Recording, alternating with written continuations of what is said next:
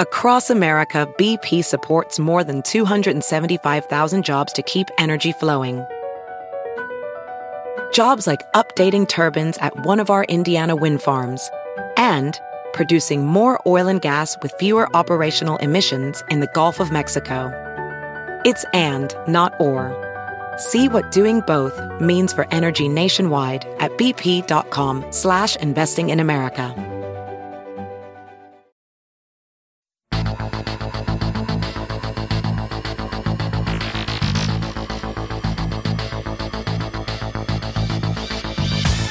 Hi, I'm Sabrina Stierwalt, and I'm Everyday Einstein, bringing you quick and dirty tips to help you make sense of science. Before we get started, summer may already be half over, but you can still enjoy it thanks to our new podcast, QDT Block Party Tips for Your Best Summer Ever. Listen at itunes.com slash QDT. Many misconceptions arise because they provide a solution that appears to be simpler than the truth. For example, some people think that the sky is blue because the color reflects off of the blue ocean. Seems pretty straightforward, doesn't it? But let's think about this explanation for a moment. What about areas of sky that don't cover an ocean, say in the middle of Wyoming? Shouldn't the sky there be less blue? Well, I've driven across the entire state of Wyoming, and I can assure you the sky there is no less blue. The real reason has to do with preferential scattering of blue light by the Earth's atmosphere. Although it's a bit more complicated than a reflected ocean, it's still a pretty straightforward concept. Let's look at three more basic scientific misconceptions we are taught early on that don't stand up to even a little scrutiny. First, we're asking our listeners to help us find advertisers that are well matched to you and your interests. You know that we have great advertisers that support the show and keep it free for you. One of the reasons why advertisers love Everyday Einstein is that they know the show has amazing listeners. Right now, we have a survey that I'd like you to take to help us learn more about our audience. Just go to podsurvey.com slash Einstein. The survey will only take five minutes. We're going to ask you some questions about yourself and what you like to buy, but it's completely anonymous. Your answers help us find advertisers that are well matched to you, your interests, and the show. When you're finished, you can enter a monthly drawing to win a $100 Amazon gift card. Even if you've taken a podcast listener survey before, I'd like to ask you to take ours and help support the show. Don't forget that you have a chance to win that $100 Amazon gift card. Once again, that's podsurvey.com slash Einstein. Thanks for helping us find the best advertisers so that we can keep the show free. Now back to some basic scientific misconceptions we are taught early on that don't stand up to even a little bit of scrutiny. First, the Earth is not closer to the Sun during the summer. A shocking number of people don't actually know what causes the seasons, a phenomenon that constantly influences our daily decisions, because they are given the wrong explanation early on. We know that the Sun is hot, and we know that the Earth's orbit around the Sun is not a perfect circle, so we must be closer to the sun in our orbit during the summer and further away during the winter, right? Anyone who has traveled more than 20 degrees or so, both north and south of the equator, knows this explanation cannot be true. At a baseball game in the US in July, fans will be drinking icy beverages and eating ice cream out of miniature helmets in order to stay cool.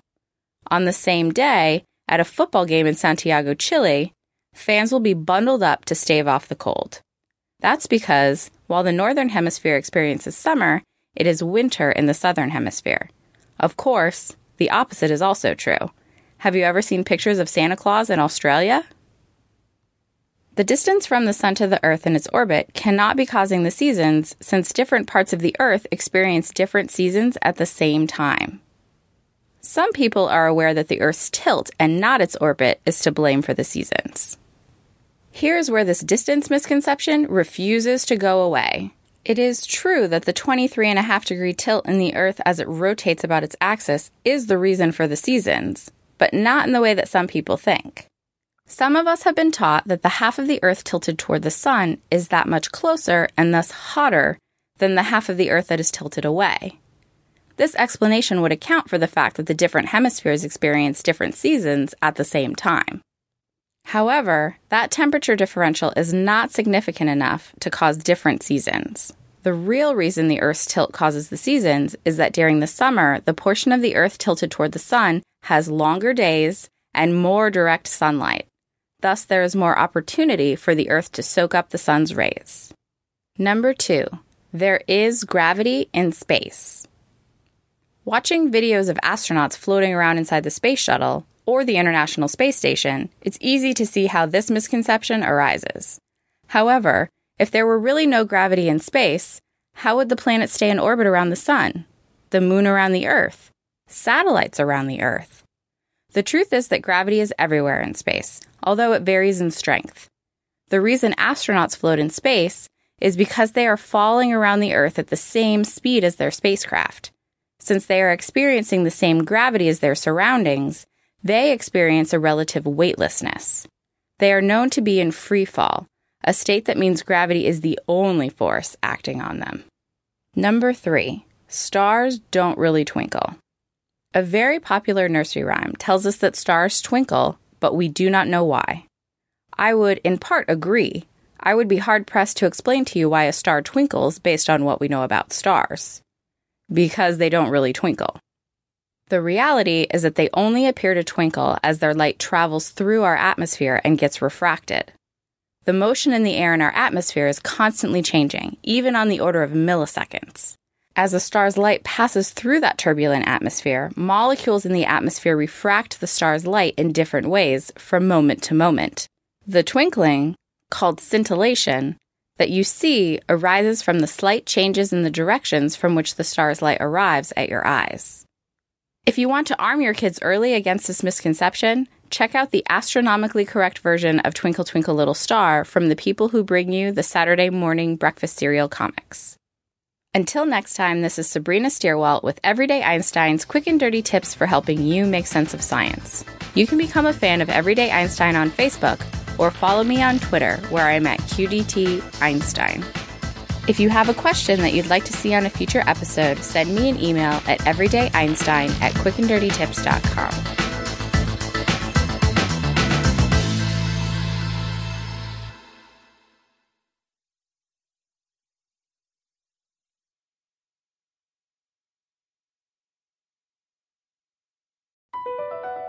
BP added more than $70 billion to the U.S. economy in 2022 by making investments from coast to coast. Investments like building charging hubs for fleets of electric buses in California and starting up new infrastructure in the Gulf of Mexico. It's and, not or. See what doing both means for energy nationwide at bp.com slash investing in America.